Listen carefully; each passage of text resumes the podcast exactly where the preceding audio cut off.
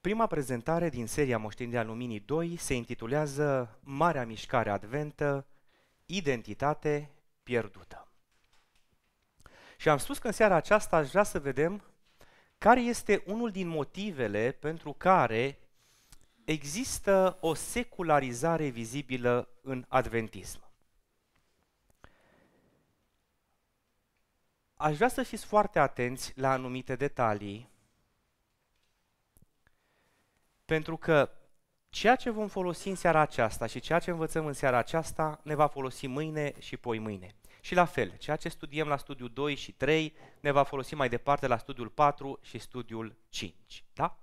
Vom, încerc, vom începe studiul nostru cu niște versete din Scriptură pentru a face o analogie și apoi vom intra într-un studiu și aș vrea să vă și arăt o carte uh, pe care am uh, cumpărat-o cu ceva vreme în urmă, o carte pe care o vom folosi în, în seara aceasta, uh, poate chiar două, și o rog pe soția mea să mi le aducă din rucsac în spate, sunt două cărți, uh, al lui Weber și Fernando Canale. Bine, până primesc cărțile, aș vrea să mergem uh, în Scripturi. Vă invit să deschidem Scriptura în uh, Coloseni, la capitolul 1.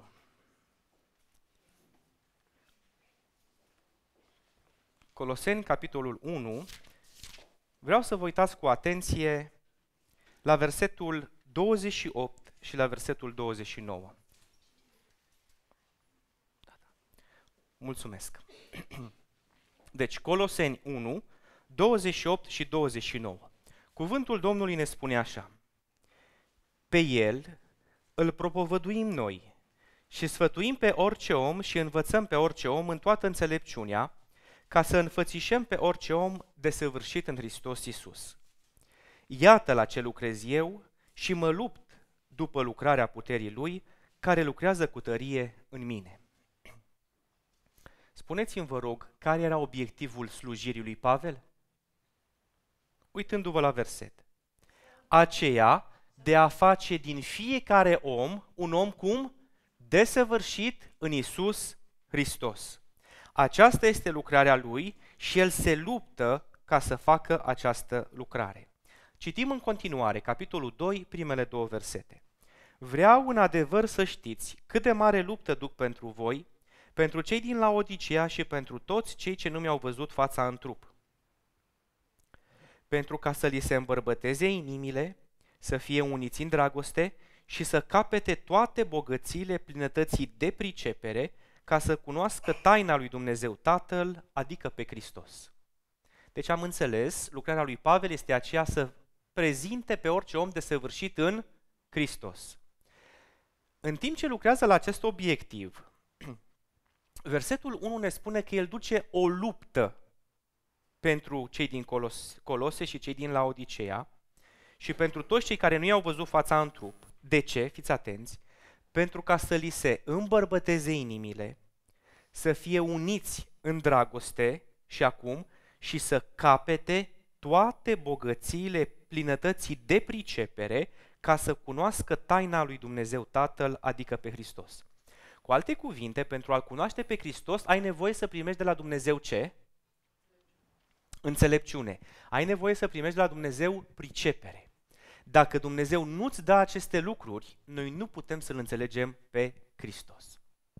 Acum, Pavel lucrează pentru ca biserica să ajungă să-L cunoască pe Domnul Isus Hristos.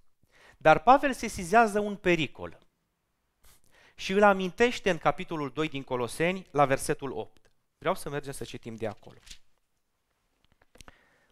Coloseni 2 cu 8. Luați seama ca nimeni să nu vă fure cu filozofia și cu o amăgire de șartă după datina oamenilor, după învățăturile începătoare ale lumii și nu după Hristos. Vreau să vă, tra- să vă citesc încă o dată și nu să uitați-vă în Biblie ca să vedeți cum ar suna textul acesta citit cu cuvântul filozofie tradus prin ceea ce înseamnă el luați seama ca nimeni să nu vă fure cu dragostea pentru înțelepciune și cu o amăgire deșartă după datina oamenilor, după învățăturile începătoare ale lumii și nu după Hristos. Filozofia este dragoste pentru înțelepciune. E ceva greșit să ai dragoste pentru înțelepciune? Nu e nimic greșit să ai dragoste pentru înțelepciune. Însă, dacă observați aici, Pavel pune în contrast două tipuri de cunoaștere. Două tipuri de înțelepciuni. Înțelepciunea pe care ne-o dă Dumnezeu mă conduce unde? La cunoașterea mai profundă a tainei lui Dumnezeu, adică pe Hristos. Nu pot să înțeleg pe Hristos dacă Dumnezeu nu-mi dă înțelepciunea aceasta. În același timp, lumea are înțelepciunea ei, care va fi foarte, foarte mult apreciată de oameni. Și oamenii care au înțelepciunea lumii sunt foarte bine văzuți. Dar aceste două învățături sunt în contrast una cu cealaltă. Propriu zis, sunt două sisteme în care omul trăiește, își trăiește viața, își educă copiii, are viață de biserică și face misiune. Putem continua lista. Repet încă o dată. Înțelepciunea pe care Dumnezeu ți-o dă și înțelepciunea pe care lumea ți-o dă sunt efectiv două sisteme în care omul trăiește. Și fiecare dintre noi alegem să trăim într-un sistem sau în celălalt sistem. Alegem să trăim în sistemul lui Dumnezeu, al înțelepciunii pe care Dumnezeu îl dă, vom avea un curs al vieții. Un curs al vieții de biserică, un curs al vieții personale, vom avea un curs al misiunii. Alegem să trăim în celălalt, în care lumea mă conduce, personal în viața mea, în viața de biserică și în viața de misiune. Iar noi, ca adventiști de ziua a șaptea, ca oameni care ne pregătim pentru venirea Domnului Isus Hristos, va trebui să alegem între aceste două sisteme. Poate că dumneavoastră veți zice, păi nu e clar pe care trebuie să-l alegem. Nu e simplu să-l alegem pe cel al lui Dumnezeu. Poate că da, poate că nu. Vedem la sfârșit și vom discuta pe grupe. Primul citat din seara aceasta se găsește în materialele 1888, la pagina 120. Un sfat pe care Ellen White ni-l dă. Vreau să fiți foarte atenți la citatele pe care le vom citi împreună. Noi trebuie să avem lumină în noi înșine. Nu credeți orice, doar pentru că alții spun că este adevăr. Luați-vă Biblia și cercetați personal. Rugați-l pe Dumnezeu să pună Duhul Său peste voi, ca să puteți cunoaște adevărul și să înțelegeți principiile. Dacă dobândiți o experiență de felul acesta, nimic nu vă mai poate despărți de adevăr. Vreau să ne uităm la el cu foarte, foarte mare atenție. Unde trebuie să fie lumina?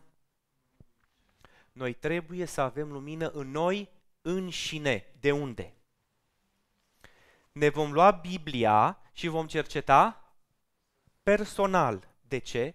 Pentru că noi nu trebuie să credem un lucru pentru că alții spun că acel lucru este adevăr. Adică dacă eu vin în fața dumneavoastră și vă spun că un lucru este adevăr, dumneavoastră trebuie să mă credeți? Nu. Dumneavoastră trebuie să luați Scriptura și să descoperiți dacă acel lucru este adevăr sau nu este adevăr de unde? Din Scriptură. Acum atenție. Dacă dobândiți o experiență de felul acesta, nimic nu vă mai poate despărți de adevăr. Deci în momentul în care începe să descoperiți personal adevărul, singuri, nimeni și nimic nu vă poate despărți de el, pentru că veți începe să îl iubiți. Aș vrea să ridic în această seară o chestiune. Suntem noi preocupați de prezentul și de viitorul Bisericii Adventiste de ziua șaptea? La modul general, nu intru în detaliu, tot ce privește viața, existența Bisericii Adventiste de ziua șaptea, acum, astăzi și mâine, până când Domnul Hristos va veni. Suntem sau nu suntem preocupați? Suntem. Acum, dacă suntem preocupați, întrebarea este, ce se întâmplă când eu sunt preocupat? Ce trebuie să fac când eu sunt preocupat? care mi este datoria și până unde merg responsabilitățile mele. Dar vreau să știți un lucru.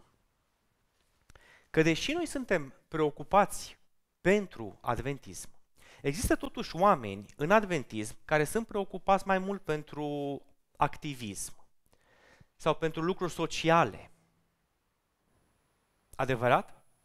Vă dau un exemplu. Preocuparea cea mai mare pe care o vedeți în bisericile locale este pentru a ajuta câțiva oameni săraci sau pentru a stabili clar care sunt punctele frumoase de adevăr pe care le avem, care ne fac deosebiți, să le învățăm, să le știm cu toții. Care o vedeți mai bine promovată în biserică? Activitatea socială sau activitatea de studiu biblic ca noi să învățăm ce înseamnă adventismul? Prima. Hai să mergem un pic spre tineret. Activitățile de tineret sunt activități care merg mai mult spre linie recreativă, de distracție, de a ne simți bine, sau merg pe linie de a descoperi împreună și de a învăța ceea ce spune Scriptura, în așa fel încât noi să putem oricând cu Scriptura să susținem punctele noastre de credință pe care le avem, chiar dacă avem 17 ani sau chiar dacă avem 20 de ani. Cât putem înțelege la vârsta aceea? Ce predomină? Unul sau celălalt? Vedeți? Există o preocupare în adventism, dar preocuparea principală nu este spre linia, n-aș vrea să spun neapărat teologică, doctrinală, pentru că poate sunt cuvinte prea pompoase, ci spre învățătura pe care Dumnezeu ne-a dat-o, spre marile adevăruri pe care Dumnezeu ne le-a încredințat. Nu e tendința aceasta. Vreau în seara aceasta să descoperim de ce. Ellen White, Sfaturi pentru părinți, educatori și elevi, pagina 254. Ea ne spune așa. Odată, o fetiță m-a întrebat, o să vorbiți în această după amiază? Nu. În această după amiază n-am să vorbesc, i-am răspuns eu. Îmi pare foarte rău, a răspuns ea. Credeam că veți vorbi și mi-am invitat câteva prietene. Vreți, vă rog, să-i spuneți predicatorului din această după amiază să folosească cuvinte simple ca să le putem înțelege și noi? Vreți să-i spuneți că noi nu înțelegem cuvintele mari precum îndreptățire și sfințire? Noi nu știm ce înseamnă aceste cuvinte. Rugămintea fetiței conține o lecție demnă de urmat, de luat în seamă, de către educatori și predicatori. Nu sunt mulți cei care ar face bine dacă ar asculta cererea. Vorbiți în cuvinte simple, căci noi nu înțelegem ceea ce vorbiți. Faceți-vă explicațiile clare, pentru că eu știu că sunt mulți care nu înțeleg mult din ceea ce li se spune. Lăsați ca Duhul Sfânt să vă formuleze cuvântul, debarasându-l de orice balast. Vorbiți în limbajul copiilor, ținând cont că sunt mulți de vârstă mare printre ei, dar care au o înțelegere de copii mici. Am identificat problema. Sunt oameni mari printre noi, cărora trebuie să le vorbești ca unor copii mai mici. Care era problema fetiței? Nu înțelegem ce înseamnă îndreptățire. Nu înțelegem ce înseamnă sfințire. Sunt cuvinte prea grele pentru noi. Și vreau să știți că realitatea cruntă este că această dilemă nu este doar în viața unui copilaș, care nici n-ar avea poate capacitatea să înțeleagă, depinde de vârstă. Dar când vorbim de copii de 10, 11, 12 ani, nu au capacitatea să înțeleagă în profunzime aceste lucruri.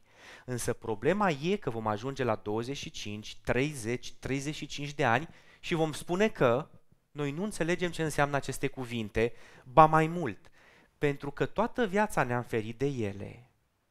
Ne vom feri și la 40 de ani și la 50 de ani și nu vom încerca să vedem ce vrea să spună Biblia prin cuvântul îndreptățire nu vom vrea să vedem ce spune Biblia prin cuvântul sfințire. Și vom alege să credem, influențați de circumstanțe și împrejurări, ceea ce ne spun alții. Vreau să fiți foarte atenți aici. Legăm de ceea ce citim aici, de ceea ce am citit mai înainte. Luați-vă Biblia personal și studiați adevărul pentru dumneavoastră.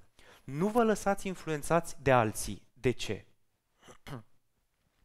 Sunt unii oameni care pot să câștige pe alți oameni prin cunoștințele pe care le au. Adevărat?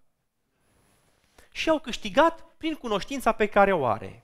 Știe să o prezinte atât de bine cunoștința pe care o are, pe tine te-a vrăjit și tu vei lua cuvintele lui ca fiind adevăr. Ce te învață el despre sfințire, ce te învață el despre îndreptățire, e pentru tine adevărul Scripturii. Alții au darul de la Dumnezeu să aibă carismă. Sunt prezentabili, vorbesc bine, au imagine de scenă.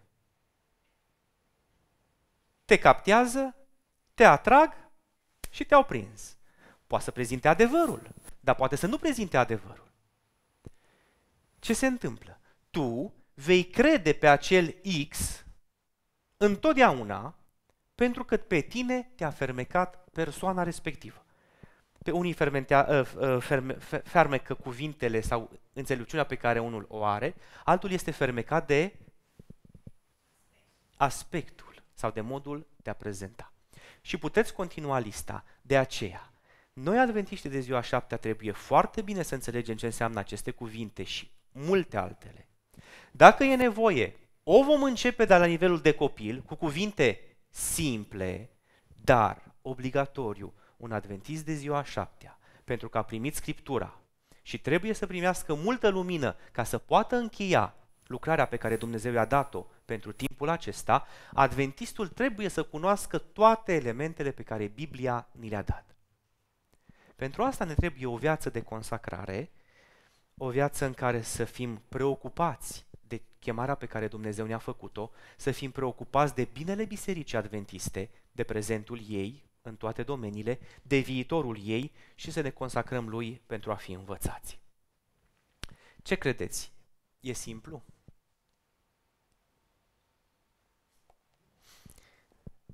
Nu, e un răspuns. Hai să vedem cât e de greu.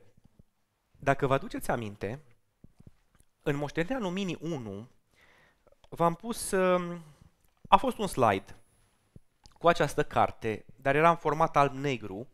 Era o reclamă la această carte acolo în revista Ministry, revista pastorală Ministry, din octombrie 1994. Și erau patru nume. Sunt patru nume, sunt de fapt cinci nume, dar patru poze pe copertă. Și anume, Morris Vanden, cel de sus, George Knight, cel din dreapta sub el, Jack Sequera, cel din stânga, Ralph Larson, cel de jos, și Graham Maxwell, care nu este pus aici. Și în acea revistă se spunea că sunt cinci evanghelii în adventism, predicate de cinci pastori. Care din ei are dreptate? Cel mai în vârstă, spune cineva. Haideți să vedem cum reacționau oamenii când citeau sau îi ascultau pe ei predicând. Uh, vă citesc din cartea aceasta, uh, care i s-a făcut reclamă, scrisă de Martin Weber. Cine are adevărul? Așa se numește. Cine are adevărul? Chiar nu știu ce să cred cu privire la Evanghelie. Totul este atât de confuz. Sora mea din Loma Linda mi-a trimis casetele lui Graham Maxwell și cu adevărat m-au ajutat să înțeleg dragostea lui Dumnezeu. Apoi, Morris Vanden a venit la o adunare de tabără și a susținut o vedere diferită despre Evanghelie. Dar tot ceea ce a zis avea de asemenea sens.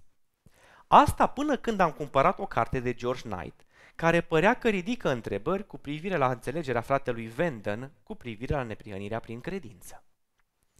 Săptămâna trecută, la școala de sabat, instructoarea noastră a citit dintr-un articol scris de Ralph Larson, pe care îl avea în dosarele ei din Our Firm Foundation, e o revistă editată de Ron Spear, ale cărui citate din Ellen White păreau a contrazice atât pe Knight cât și pe Venden. Vedeți, dileme din biserica americană cu ceva, să zicem, 1995 e cartea, ca să nu o luăm cu aproximări, da? Deci cartea a fost scrisă în 1995, poate că nouă ni se pare, mm, nu mai avem problemele de atunci, s-au rezolvat. Nu vreau să știți, le avem, iar în România, în ultima vreme, confuzia începe să semene din ce în ce mai mult cu ceea ce avem aici. Doar că, doar că, noi astăzi în România nu mai avem numele astea, deși le avem. Morris Venden este publicat, dar nu cu cele mai importante lucrări ale sale în domeniul Evangheliei, însă este George Knight, cu unele dintre cele mai importante lucrări ale sale în Evanghelie și despre istoria adventistă. Ralph Larson este de asemenea publicat, uh, Jack Sequera este publicat și Graham Maxwell nu rețin, nu este. Dar în România avem alte nume. Gili Cârstea, Dorin Lătăianu, grupul de studiu de la Minneapolis. așa -i? Da. Uh, spuneți noastră, sau gândiți-vă, nu spuneți, gândiți-vă la alte nume. Deci și în România se conturează o luptă sau o tensiune teologică între anumite idei. Iar dumneavoastră nu sunteți altceva decât victime. Intrați pe internet, îl vedeți pe Paul Bucur. Intrați pe internet, vedeți pe X. Intrați pe internet, vedeți pe Y. Și vă puneți întrebarea, pe cine să cred? Dacă mă alegeți pe mine, pentru că am citit mai mult și am mai multe cărți ca să vă arăt pe, pe ecran, n-ați făcut nimic. Dacă alegeți pe altcineva pentru că știe să vorbească și știe așa de frumos să așeze cuvintele, iarăși n-ați făcut nimic. Efectiv, dumneavoastră, trebuie să vă duceți la scripturi și să citiți scripturile, nu pentru a vedea cine are dreptate, ci pentru a fi cu adevărat copilul lui Dumnezeu, care împreună cu cel care are dreptate să lucreze pentru venirea cât mai gramnică a Mântuitorului nostru. Ați înțeles ideea? Deci nu trebuie să dați dreptate nimănui, nici măcar Bibliei, pentru că Biblia are dreptate prin definiție. Tot ceea ce putem face noi este ca mergând la Biblie, primind înțelepciune de la Dumnezeu și înțelegând-o, să putem să ne punem acolo unde este adevărul. Confuzia aceasta exprimă dilema în care se găsesc mii de adventiști preocupați. Fiți atenți! Cu cât citesc mai mult despre Evanghelie, cu atât sunt mai tulburați. Și am întâlnit oameni care cu cât citesc mai mult, cu atât sunt mai tulburați. Cinci lideri spiritual convingători spun cu toții lucruri diferite. Cu toate acestea par toți a fi bărbați sinceri, chipzuiți. Cine are adevărul? Cine? Mulțumesc. Biblia are adevărul. Dacă se întâmplă ca Ralph Larson să-l aibă și el, îl are doar pentru că a citit Biblia. Mă înțelegeți? Noi trebuie să mergem la Scriptură și de acolo să luăm adevărul pentru noi. Aceasta este cartea uh, din care am citat acum.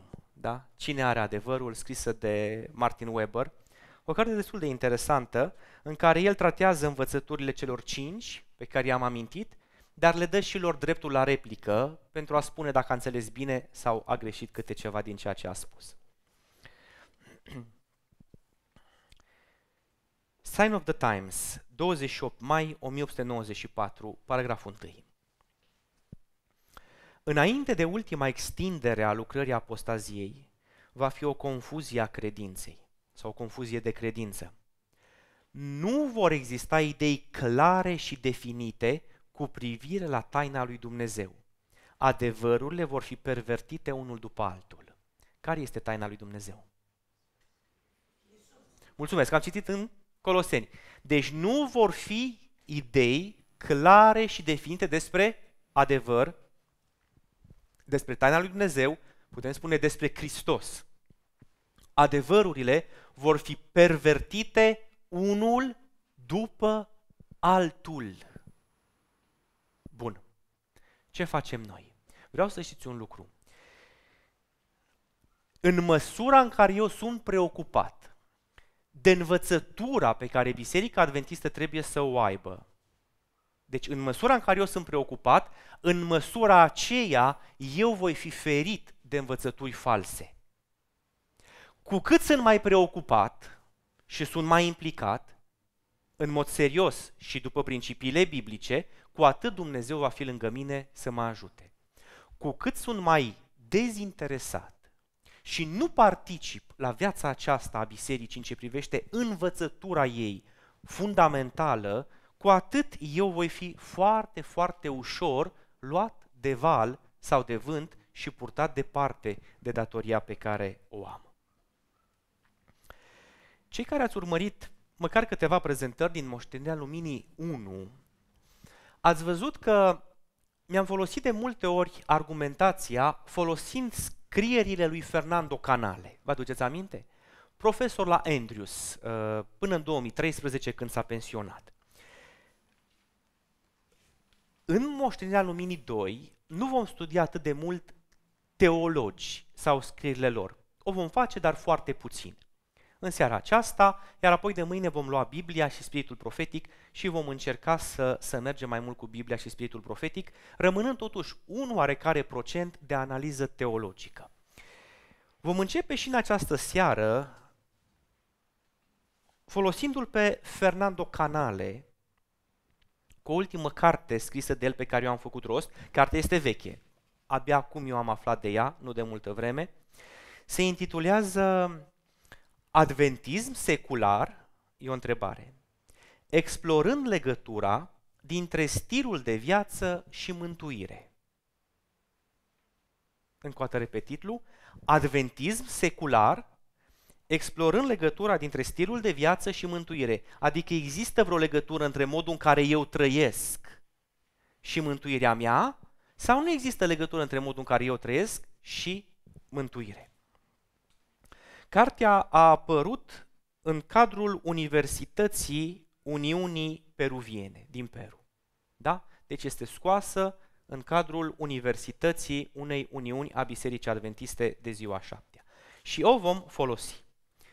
Un lucru spre care vreau să ne îndreptăm acum atenția din această carte este modul în care Fernando Canale compară cele trei tipuri de adventism care există astăzi în Biserica Adventistă. Data trecută, la Moștenirea Luminii, am vorbit de două. Adventism tradițional, sau biblic este acum aici, și adventism evanghelic. Fernando Canale, în această carte, mai adaugă unul, adventismul progresiv. Da? Uitați-vă cu atenție la ecran și vom intra în detalii. Fernando Canale ne spune așa, când vorbim de revelație, adică de descoperire pentru biserică, de autoritate pentru biserică, de ceea ce ne conduce pe noi ca biserică, atunci când vorbim de adventismul biblic, pentru adventiștii biblici exista o singură sursă a revelației și anume Scriptura, doar Scriptura, nimic altceva. Când vorbim însă de adventismul evanghelic, sursele sunt multiple. De asemenea, spune el, și în adventismul progresiv. Cu alte cuvinte, adventiștii evanghelici sau adventiștii progresivi sunt cei care nu au doar Biblia ca sursă de revelație, ci mai au și știința, psihologia, am zis știința și psihologia pentru că psihologia nu e știință. Este o pseudoștiință. Psihologia este vrăjitorie, șamanism mascat. Deci lucrurile astea sunt foarte clare. Deci uh, știința, psihologia, cultura și putem continua lista. În ce privește sistemul și modul de organizare și de gândire, adventismul biblic construia pe două idei fundamentale sau pe două sisteme fundamentale, și anume sanctuarul sanctuarul, doctrina sanctuarului și tema marii lupte. În schimb, adventismul evanghelic construiește pe teologia evanghelică a bisericilor protestante și pe scrierile lui Luther, spre exemplu. Iar adventismul progresiv folosește Evanghelia protestantă, Luther însă și evoluția. Aici intră adventiștii care sunt evoluționiști. Vă dau un exemplu. Universitatea La Sierra din Statele Unite este o universitate care susține că Dumnezeu a creat lumea prin evoluție. Nu toți cei care sunt acolo, dar suficient de mulți încât să fie o problemă foarte mare pentru Biserica Adventistă această universitate La Sierra. Mergem mai departe. Modul în care adventiștii văd profeția din nou se împarte. Adventismul biblic interpretează profeția în mod istoric și doar atât, Adventismul evanghelic și adventismul progresiv spune că interpretarea istorică este greșită și fie merg spre o interpretare preteristă, că anumite evenimente și cele mai importante au avut loc în trecut, fie merg spre o interpretare uh, futuristă, că element, uh, vi- anticristul va veni în viitor, fie sunt rezervați și nu intră în subiect. Acum întrebarea care se ridică. Dacă noi ne-am schimbat sursa de revelație, dacă noi ne-am schimbat sistemul și dacă noi ne-am schimbat profeția, ce urmează? Stilul de viață este esențial pentru mântuire? Nu. Dacă ne-am schimbat. Pentru adventiști, stilul de viață era important pentru mântuire. Pentru adventiștii biblici. Pentru adventiștii evanghelici și adventiștii progresivi, progresiști, nu mai este important stilul de viață. Ce înseamnă stilul de viață? Zice cineva, alimentație, odihnă, altceva. Ce mai credeți că înseamnă stilul de viață? Îmbrăcăminte, altceva. Studiu, altceva. Mișcare, relaționare, fiți foarte atenți. Ocupația pe care o am e tot stil de viață. Modul în care mă raportez la elementele politice a țării sau a lumii, este tot stil de viață. Modul în care mi-educ copiii este tot stil de viață. Da? Fiți foarte, foarte atenți la aceste lucruri. Mergem mai departe. Constatăm că, de fapt, văzând acele lucruri, biserica este întotdeauna cu un pas în urma lumii. Dacă vă uitați cu atenție la, la ecran, o să observați că avem întotdeauna două figuri. Uitați-vă, vă rog, la partea cu albastru, cel mai de sus. Cea de lângă riglă este biserica. Cea din fața ei este lumea. Cum e biserica acolo? Cu un pas în urma lumii. Dar lumea avansează. Cum e biserica? Cu un pas în urma lumii. Adică unde e? e exact unde a fost lumea cu ceva mai devreme înainte. Însă lumea avansează. Unde este biserica? Cu un pas în urma lumii, însă cu un pas în urma lumii înseamnă exact unde a fost lumea mai înainte. Și mergem așa și constatăm că, de fapt, când noi ne comparăm cu cei din lume și că nu suntem exact ca ei, noi ne amăgim. Pentru că noi suntem exact ca ei, cum au fost ei cu puțin timp în urmă. Deși în alte subiecte poate că suntem chiar acum exact ca ei. Poate că în altele nu vom fi niciodată. Dar mă interesează modul acesta în care lumea mă poate influența pe mine ca adventist. Și cât de mult cred eu, ca adventist de ziua șaptea, consacrat, îl iubesc pe Dumnezeu, iubesc biserica, sunt preocupat de adventism, sunt preocupat de ce se întâmplă în biserica aceasta și în ciuda acestor lucruri, cât de mult mă poate influența lumea pe mine. Sunt interesat de cele trei soli îngerești, cât de mult mă poate influența lumea pe mine. Și vom începe să citim din cartea aceasta Adventismul secular sau Adventism secular, căutarea după adevărul biblic și înțelegere teologică ca parte a vieții noastre creștine a dispărut.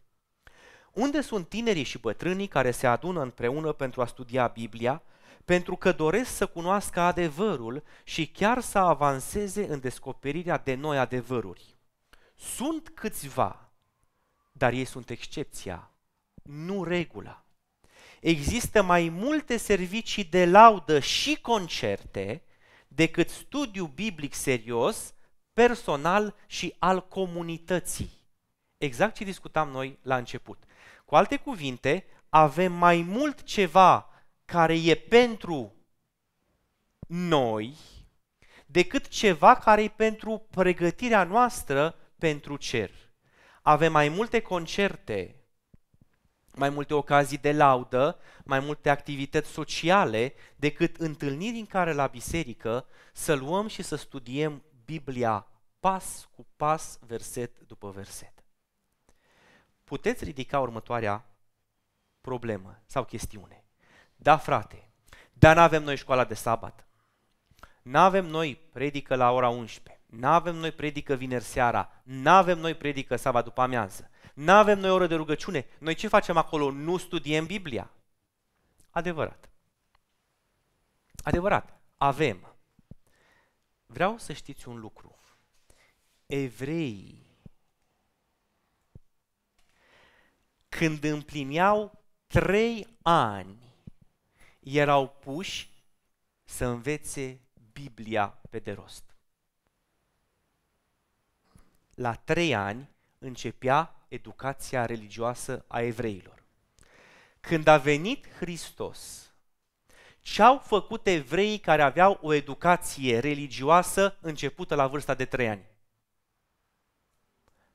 L-au răstignit. De ce? Pentru că nu forma contează, ci fondul. Nu contează cât studiezi, ci ce studiezi. Nu contează cum, ci contează dacă înțeleg. Și putem continua lista. Deci dacă cumva vă vine în minte gândul că noi facem la biserică ceea ce trebuie și suficient, gândiți-vă la alții care au făcut mai mult decât noi și n-a fost suficient. Cu alte cuvinte, va trebui să găsiți soluția necesară și suficientă pentru ca să înțelegem și să nu pățim aceste lucruri. Biserica a fondat universități care la rândul lor au format adventiști intelectuali. Aceștia au venit în biserică și în lume cu noi întrebări pentru care pastorii noștri nu au un răspuns biblic. Noi pregătim tinerii noștri în rigoarea intelectuală a multor discipline, cu excepția studiului Scripturii, adevărata știința mântuirii. Când se întorc acasă cu multe întrebări nerăspunse, găsesc puțin ajutor chiar la pastori. Unde merg să găsească răspunsuri? Ei merg la internet și la librăriile noastre. Ce cărți le vindem? Cel mai mult le vindem cărți scrise de autori evanghelici. Aceasta este concluzia la care a ajuns un profesor emerit de teologie de la Universitatea Andrews. Ce a observat el? A observat că există o rigoare intelectuală în universitățile adventiste, o dorință de a pregăti tineri care să fie buni programatori, buni designeri, buni specialiști în limba engleză, dar ne, ne referim la cadrul american. Să spunem că același lucru se întâmplă și în România. Vrei să scoți o promoție de asistență socială de oameni bine pregătiți. Vrei să scoți o promoție de uh, asistenți bine pregătiți, etc., etc. Concluzia este că în timp ce ne orientăm să-i pregătim pe aceste linii, lăsăm deoparte exact adevărata știință, știința mântuirii. Nu pleacă din instituțiile noastre cunoscând multe lucruri importante. Ce se întâmplă, spune Fernando Canale? Vin acasă în bisericile lor, au plecat de acasă la 18 ani, s-au dus la facultate. Acum vin undeva la 21, 22, 23 de ani acasă și au întrebări. În 5 ani sau în 4 ani sau în 3, mintea lor s-a mai dezvoltat, au mai multe întrebări. Adresează întrebările și nu primesc răspuns. Ce fac ei, spune el? Se duc să caute răspunsuri. Unde? În librăriile adventiste sau pe internet. Și ce găsesc ei în librările adventiste? Teologi evanghelici. Cu excepția cărții negre, a treia de sus, și a patra de sus, deci cu excepția acestor două cărți, celelalte șase cărți pe care le vedeți în imagine s-au vândut în librăriile Sola Scriptura. Cea de-a doua, cu floarea, este o carte care învață discipline spirituale, formare spirituală, misticism sau mai direct, spiritism mascat. Toți sunt autori evanghelici. John Orberg, Bill Hybels, n-are sens să vă, să vă spun. Cartea neagră, Cartea neagră, discipline spirituale, era o carte, putem spune, suport de curs la unul din cursurile de dezvoltare spirituală de la Institutul Teologic Adventist, Cernica mai de mult, Adventus astăzi. Conferința Generală a cerut în 2012 ca astfel de cărți să fie scoase din programă. Dacă e adevărat ce mi s-a spus, în România încă cartea nu e scoasă. Dar nu știu mai multe. Acum, vreau să vă uitați la cartea din, de stânga jos. Cine ești tu să judeci? Ați văzut-o vreodată? Nu. Bun. Înainte. Da, vă povesti ceva despre ea. Poate că cineva dintre dumneavoastră m-ar întreba, cine ești tu să judeci? Adevărat. N-am dreptul să judec. Am eu dreptul să judec? Nu. Dar spuneți-mi, cine mi-a luat mie dreptul să gândesc? Cine mi l-a luat? Nimeni. Deci am voie să gândesc? Bun. Am voie să gândesc. Hai să gândim împreună ceva despre cartea aceasta. Deci nu uitați, cartea aceasta s-a vândut în librările Sola Scriptura. Eu am încercat să fac tot posibilul pe când mă ocupam de Sola Scriptura Banat, ca astfel de cărți să nu fie vândute în librările din conferința Banat. Și, în mare parte, cu mici sau mai mari lupte, s-a reușit. Nu mulțumitor pentru mine, dar măcar s-a făcut ceva. Acum, cartea aceasta, Cine ești tu să judeci, este o carte recomandată pe site-ul Bisericii Adventiste de ziua 7 din România, adventist.ro. Este un site administrat de Uniunea Română. La sugestie de lectură pentru adventiști de ziua 7. Cartea se intitulează Cine ești tu să judeci? Învață să distingi adevărul, adevărul pe jumătate și minciuna. Deci, cineva de la Uniune, de fapt nu cineva de la Uniune, pentru că fiind chiar pe site-ul Uniunii, e Uniunea. Să ne înțelegem. Dacă un polițist, în timp ce este în serviciu, angajat al unei instituții de poliție, face ceva ce ar discredita instituția, instituția cum îl privește pe acel polițist? Ca pe unul de-al lor sau zice că nu-i de-a lor? E de-a lor.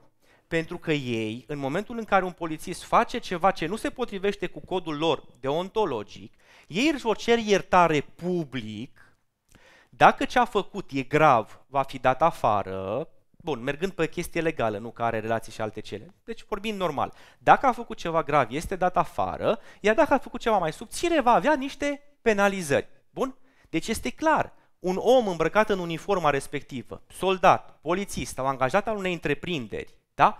el este văzut ca fiind reprezentantul acelei întreprinderi. Deci oricând veți găsi un nume pe un site oficial, să știți că nu e doar numele acela, nu e doar omul acela, nu e cazul izolat, X-ul. Nu, ci este uniunea respectivă sau conferința respectivă sau departamentul respectiv. Bun. Scopul pentru care această carte este promovat este acela ca noi să putem să învățăm, să distingem adevărul, adevărul pe jumătate și minciuna. De la cine? De la autor. Autorul se numește Erwin Lutzer. Bun. Pe scurt. La pagina 70, autorul face următoarea declarație. De exemplu, să luăm afirmația numai Biblia este cuvântul lui Dumnezeu pentru noi. Dacă ea este adevărată, exclude alte surse de revelație și autoritate. Exclude și scrierile lui Ellen White. La pagina 146 se recomandă practicarea disciplinelor spirituale. La paginile 192-193 se vorbește despre viața de după moarte, ca fiind adevărată, că există. La pagina 2, paginile 212-213 se vorbește împotriva sabatului și pro-duminică.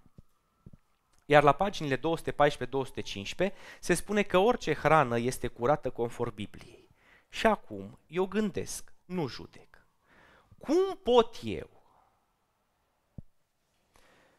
să disting adevărul, adevărul pe jumătate și minciuna, citind o carte în care autorul nu poate să distingă aceste lucruri. Ținând cont că el spune că Ellen White nu este autoritate, nu e profet, el a putut discerne adevărul de eroare? Nu. Uh, promovând discipline spirituale, a discernut? Nu. Uh, crezând în nemurirea sufletului, discerne adevărul de eroare? Nu. Și atunci cum pot eu, un adventist de ziua șaptea, ca citind această carte, să pot să înțeleg și să discern adevărul? Gândiți-vă și dumneavoastră. Aici sunt câteva din pagini în limba engleză, nu mai am cartea în română, am făcut câteva uh, pagini, câteva poze la trei pagini din limba engleză, ca să vedeți că citatele despre care v-am spus sunt într-adevăr acolo. Pe scurt, în momentul de față, dumneavoastră, dacă veți intra pe site-ul editurii Viață Sănătate, veți găsi cărți scrise de următorii autori. Clifford Goldstein, Goldstein George Van de Man, George Knight, John Orberg, Ion Paulin, Mervyn Moore, Jan Paulson, Raoul de Deren, Angel Manuel Rodriguez, Maurice Vender, Joseph Kidder, toți teologi adventiști, cu excepția lui John Orberg, evanghelici, adică care au o teologie pe care noi în moștenirea luminii am identificat-o ca fiind calvinistă sau augustiniană sau de origine semi-catolică și semi-protestantă. Nu intrăm în detalii. Ceea ce Fernando Canale spunea în cartea sa, pe care v-am prezentat-o la început, este adevărat. Noi oferim oamenilor să bea din izvoare evanghelice, pentru că noi nu mai avem răspunsuri din izvoare adventiste. Noi nu mai avem răspunsuri din Biblie și în consecință îi vom conduce spre alte izvoare. Doar vă reamintesc, aceste cărți le știți, le-ați văzut. Vom reveni asupra cărții din dreapta, suportul de curs de la Universitatea Adventus, în prezentarea despre doctrina păcatului. Recitim încă ceva pe care l-am amintit în moștenirea luminii. La începutul lui ianuarie 2001 am primit o invitație pentru a participa la trei conferințe internaționale despre credință și știință, organizate de Conferința Generală a Adventiștilor de ziua 7 2002-2004. În timpul întâlnirilor am înțeles că dezbinările teologice adânci care operează în prezent în Biserica Adventistă nu vor dispărea din inerție sau prin pronunțări administrative. În schimb, fiți atenți, existența lor va seculariza mentalitatea generației tinere, transformând adventismul într-o denominațiune evanghelică postmodernă. În timpul lecturilor mele am descoperit că pentru a păstra și atrage tinerii, slujirea și închinarea evanghelică devine postmodernă, ecumenică, îndepărtându-se progresiv de scriptură și se apropie de Biserica Romano-Catolică. Spre surprinderea mea, am înțeles că adventiștii biblici urmează aceeași cale – cel mai probabil, adventiștii, împrumutând liber și fără critică gândirea teologică și practica misionară din puțurile surselor evanghelice, construiesc idei filozofice nebiblice pe care le putem găsi în urmă în tradiția teologică romano-catolică. Deci, cu alte cuvinte, spune profesorul Canale, există o tendință de a merge spre ceea ce are lumea evanghelică, Însă lumea evanghelică se îndreaptă astăzi spre ceea ce are biserica romano-catolică și în consecință dacă noi urmăm drumul acesta ne vom seculariza, spune el. Deci încă o dată citesc acolo pe mijloc dacă observați. În schimb, existența lor va seculariza mentalitatea generației tinere. Ce înseamnă a seculariza? Poftim? A laiciza. Mulțumesc. Cuvântul secular este un cuvânt care spune că aparține lumii, nu sacrului, profanului, nu lui Dumnezeu, ci pământului acestuia. Iar din punctul de vedere al lui Fernando Canale, dezbinările teologice care există astăzi în mijlocul nostru nu vor dispărea pentru că cineva hotărăște ca cineva să nu mai vorbească sau pentru că cineva hotărăște că trebuie să dispară o filozofie. Nu vor dispărea, ele vor exista. Și în timp ce ele vor exista, în rândul generației tinere se va produce o secularizare. De ce? Pentru că ei vor fugi de tensiune, vor fugi de conflict, nu vor vrea să fie parte a unei lupte teologice, pentru că e sfâșietor pentru ei să vadă biserica dezbinată, e sfâșietor pentru ei să vadă oamenii certându-se, e sfâșietor pentru ei să vadă oameni buni cu oameni buni certându-se pe chestiuni teologice. Și încetul cu încetul se retrag. Unde? În secularism. Și încetul cu încetul vor începe să ia lucruri din lume, de la colegilor, de la ceea ce văd în stânga și în dreapta, și încetul cu încetul viața lor religioasă se va transforma și va fi modelată de viața lumii. De ce se secularizează teologia evanghelică? Vorbește acum de evanghelici. Răspunsul la această întrebare este simplu. Teologia evanghelică și cea romano-catolică se secularizează pentru că ele clădesc pe surse seculare, adică surse lumești, fundațiile lor hermeneutice, învățătura și practica. Deci de ce se secularizează Biserica Romano-Catolică și bisericile evanghelice? Pentru că ei n-au rămas la sola Scriptura. Ei au început să culeagă surse de revelație și de autoritate de unde? Din lume. Spuneți-mi ce are lumea. Are multe lucruri frumoase și zic ei bune. Înțelepciune. Da? Și încep să culeagă. Noi trebuie să înțelegem, spune Canale, că nu putem copia fără critică teologie, metode pastorale și ritualuri de închinare, fără a pune în pericol adevărul biblic în mod serios. Știu că te întreb de ce. Motivul este simplu. Teologia adventistă clădește pe principiul sola, tota și prima scriptura. Contrar, Teologia evanghelică, chiar și cea a lui Luther și Calvin, neglijează principiul sola, tota și prima scriptura și construiește pe sursele multiple ale principiului teologiei. Acest principiu a apărut odată cu opinia romano-catolică că Dumnezeu se descoperă prin rațiune, filozofie și știință, tradiție, experiență spirituală, mistică și scriptură. Cu alte cuvinte, crezând că Dumnezeu vine și pe alte căi, în afară de Scriptură, noi vom începe să mergem acolo. Întrebare. Am o problemă de suflet și m-am rugat și Dumnezeu n-a rezolvat-o. Ce fac? Mă duc în altă parte.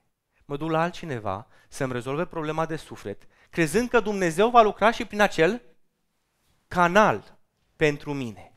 Însă eu, ca adventist de ziua șaptea, trebuie să mă întreb – problema mea de suflet mi-o poate rezolva Dumnezeu prin Biblie, mi-o poate rezolva prin Hristos, mi-o poate rezolva prin pocăința mea sau trebuie să mă duc la alte surse pentru a o rezolva. Și putem continua lista.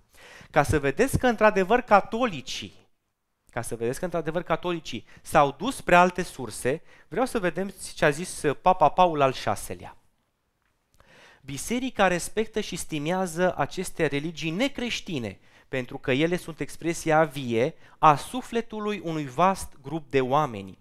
Ei duc în interiorul lor ecoul a mii de ani de căutare după Dumnezeu. O cercetare care este incompletă, dar deseori făcută cu mare sinceritate și neprihănire a inimii. Ei posedă un patrimoniu impresionant de texte religioase profunde. Ei au învățat generații de oameni cum să se roage. Deci Biserica Catolică încă de la începuturile ei culegea informație, culegea autoritate, culegea revelație de unde? Din păgânism. Când bisericile evanghelice merg și copiază modelul bisericii romano-catolice, ce fac ele? Încep să ia din lume. Iar când adventiștii se duc și copiază modelul bisericilor evanghelice, ce fac ei? Se duc și iau tot din lume. Vă recomand să urmăriți pe site-ul evangheliaveșnică.ro cel puțin prezentarea 2 din 3 părți intitulată Ecumenismul. Este Ecumenismul 1, Ecumenismul 2 și Ecumenismul 3. În Ecumenismul 2 veți vedea cum Biserica Catolică a început să ia informații religioase și practici din învățăturile păgâne. Mișcările cu cea mai mare influență asupra creștinismului timpuriu au fost școlile filozofice grecești, ne confirmă un cercetător al istoriei creștine. Și așa este. Acum, în ce privește pe adventiști, vreau să fiți atenți la un lucru, spune Fernando Canale în cartea din care am citat în această seară.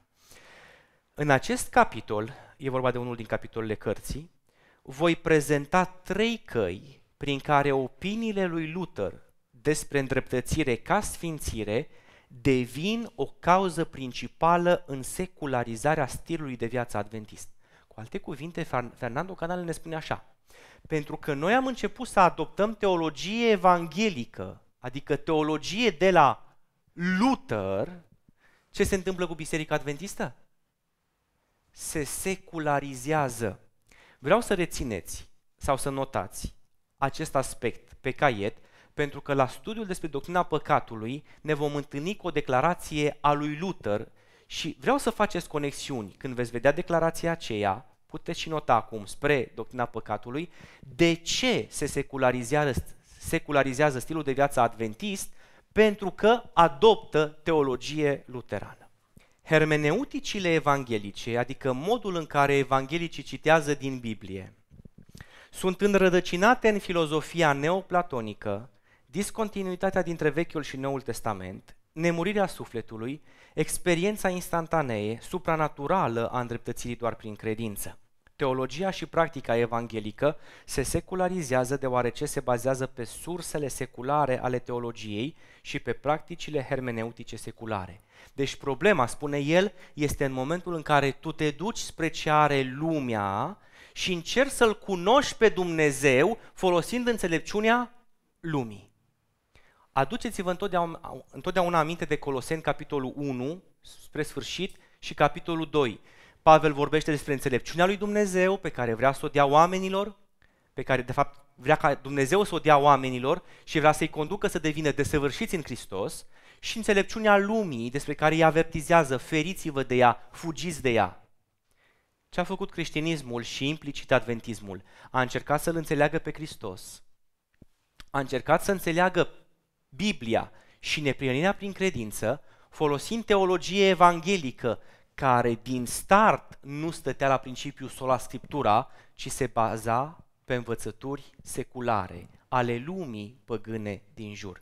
În consecință, dacă ți se modifică, modifică revelația, sursa de revelație, dacă ți se modifică sistemul, adică modul din care gândești, tema Marii Lupte, sanctuarul, efectiv ți se modifică stilul de viață și tu ești un adventist de ziua șaptea scris într-un registru, dar care nu ești un adventist de ziua șaptea în viața de zi cu zi. Lucrurile nu se potrivesc. La începutul secolului al XXI-lea, spune Fernando Canale, dezbinările teologice din adventism nu privesc puncte minore de interpretare biblică, ci stâlpii credinței noastre. Dacă vreodată cineva vă va spune că dezbinările și discuțiile teologice sunt despre subiecte de mică însemnătate, vreau să nu uitați citatul acesta. Nu! Ci discuțiile și dezbinările privesc chestiuni fundamentale ale adventismului de ziua șaptea. Exact stâlpii sunt afectați. În lucrarea de educare a tinerilor din școlile noastre, este dificil să menții influența Duhului lui Dumnezeu și în același timp să te conduci după principii greșite. Ați prins ideea? Mai citesc o dată. În lucrarea de educare a tinerilor din școlile noastre, este dificil să menții influența Duhului lui Dumnezeu și în același timp să te conduci după principii greșite. Adică e greu să ai și Duhul Sfânt și principii greșite lumina care strălucește asupra acelora care au ochi să vadă, nu poate fi amestecată cu întunericul ereziei și erorii care se găsește în atât de multe din manualele recomandate studenților din colegiile noastre, spunea ea pe vremea ei. De atunci lucrurile s-au înrăutățit. Deci, care sunt principiile greșite? Uitați-vă la ce este subliniat. Ea spune așa, nu poți să menții influența Duhului Sfânt dacă ai principii greșite. Și în cele ce urmează ea enunță un principiu greșit. Și acest principiu greșit enunțat de Ellen White este acela că amesteci ce? Anumite lucruri adevărate din învățătura adventistă cu lucruri care sunt din întunericul ereziei, din eroare și care se găsesc în cărți pe care noi le punem înaintea tinerilor noștri. Atât profesorii cât și elevii au considerat că pentru a dobândi educație este necesar să studieze operele scriitorilor care înalță necredincioșia, pentru că lucrările lor conțin ceva perle de gândire. Ce e rău în asta? Găsești ceva bun. Însă cine este cel care le-a inspirat perlele acelea de gândire? Dumnezeu și numai Dumnezeu, pentru că El este sursa oricărei lumini. Oare toate lucrurile esențiale pentru sănătate, pentru creșterea noastră spirituală și pentru natura morală nu se găsesc în paginile scrierilor sfinte? Întreabă ea retoric. Nu este oare Domnul Hristos capul nostru care trăiește? Oare ar putea un izvor necurat să îndulcească apele? De ce trebuie să ne bălăcim prin mulțimea de greșeli conținute în lucrările păgânilor și necredincioșilor, de dragul de a obține beneficiul cât, câtorva adevăruri intelectuale, când avem la dispoziția noastră tot adevărul. Sper că încetul cu încetul reușim să ne apropiem de punctul culminant și să închidem întâlnirea noastră din această seară. Identificarea unei probleme care ne-a secularizat. Sistemul în care mintea noastră se învârtește, cum gândim, gândim cerând înțelepciune de la Dumnezeu sau gândim încercând să ne uităm la înțelepciunea lumii care ne influențează, care ne corupe, care ne atrage spre sine. Ca pregătire pentru lucrarea creștină, mulți cred că este esențial să dobândească o cunoaștere aprofundată a scrierilor istorice și teologice. Ei cred că aceste cunoștințe le vor fi un ajutor în predicarea Evangheliei, însă, însă studiul lor laborios în ce privește părerile oamenilor, tinde să ducă mai degrabă la o slăbire a lucrărilor decât la o întărire a ei. Când văd librării pline cu volume groase de lucrări istorice și teologice, mă gândesc, de ce aș cheltui bani pentru ceea ce nu este pâine? De ce? Pentru că în cărțile lor oamenii au amestecat adevărul cu secularul și ceea ce oferă ei nu este pâine sau nu este apă vie. Pâinea și apa vie o vom găsi aici și doar aici. Dacă întâmplător o vom găsi și într-o altă carte scrisă de un autor neinspirat, o vom face doar pentru că acel om s-a bucurat și a primit privilegiul de a înțelege Scriptura pe care Dumnezeu a vrut ca el să o înțeleagă și într-o mare măsură teologia, așa cum este studiată și predată, nu este altceva decât un raport al speculațiilor omenești care nu slujește decât pentru a întuneca sfatul prin cuvinte fără pricepere. Cea mai frumoasă definiție a teologiei. Uitați-vă la ea și nu uitați niciodată. Un raport al speculațiilor omenești care nu slujește decât pentru a întuneca sfatul prin cuvinte fără pricepere. Când cineva vă întreabă ce este teologia, teologia egal un raport al speculațiilor omenești, care nu slujește decât pentru a întuneca sfatul prin cuvinte fără pricepere. Prea adesea motivul pentru care sunt acumulate aceste multe cărți nu este atât din dorința de a obține hrană pentru minte și suflet, cât din ambiția de familiarizare cu filozofi și teologi, din dorința de a prezenta poporului creștinismul în termeni și formulări elevate. Și întrebare. Dacă eu prezint poporului creștinismul în termeni și formulări elevate, cine iese în evidență, Hristos sau eu? Eu. M-ați înțeles? Cine are beneficii, Hristos sau eu? Da? Răspunsurile sunt evidente. De aceea, fugiți de ceea ce nu este hrană. Aceia care au văzut adevărul, au simțit importanța lui și au avut o experiență în lucrările lui Dumnezeu, trebuie aceia care au avut adevărul, trebuie să învețe, da? O doctrină sănătoasă pe copiii lor. Lor trebuie să li se facă cunoștință cu mari stâlpi ai credinței noastre. Ce trebuie să facem noi? Să-i luăm pe copilașii noștri și să învățăm ce? Mari stâlpi ai credinței noastre. Dragii mei frați, mergeți la biserică și întrebați pe copilași, întrebați pe tineri, întrebați pe studenți, ce înseamnă stâlpii credinței, care sunt aceștia, despre ce este vorba și dacă nu știu, faceți tot posibilul să-i ajutați. De ce? Pentru că ereziile se ridică acum în mijlocul poporului lui Dumnezeu și vor continua să se ridice. Pe măsură ce ne apropiem de timpul sfârșitului, minciuna va fi amestecată cu adevărul, în așa fel încât numai cei care sunt călăuziți de Duhul Sfânt vor fi în stare să distingă adevărul de rătăcire. Cei care sunt călăuziți de cuvântul Domnului vor face cu siguranță deosebirea dintre adevăr și minciună, dintre păcat și neprihănire. Vă rog, fiți foarte atenți la cuvintele marcate. Erezii. Ereziile sunt o problemă, sunt minciuni. Ele stau în opoziție cu adevărul. Și acum uitați-vă, vă rog, adevărul mă conduce la neprihănire, iar erezia, minciuna, mă conduce la păcat. Vreau să știți un lucru.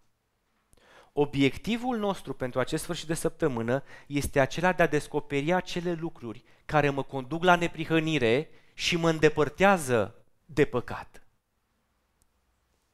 Pentru că singurul cel, sau nu singurul cel, planul pe care Dumnezeu îl are este de a ne îndepărta de păcat. Întâi El trebuie să ne îndepărteze de păcat ca să ne poată duce, duce în ceruri. Întâi El trebuie să scoată păcatul din viața noastră înainte de a-și încheia lucrarea în sanctuar. Și putem continua lista.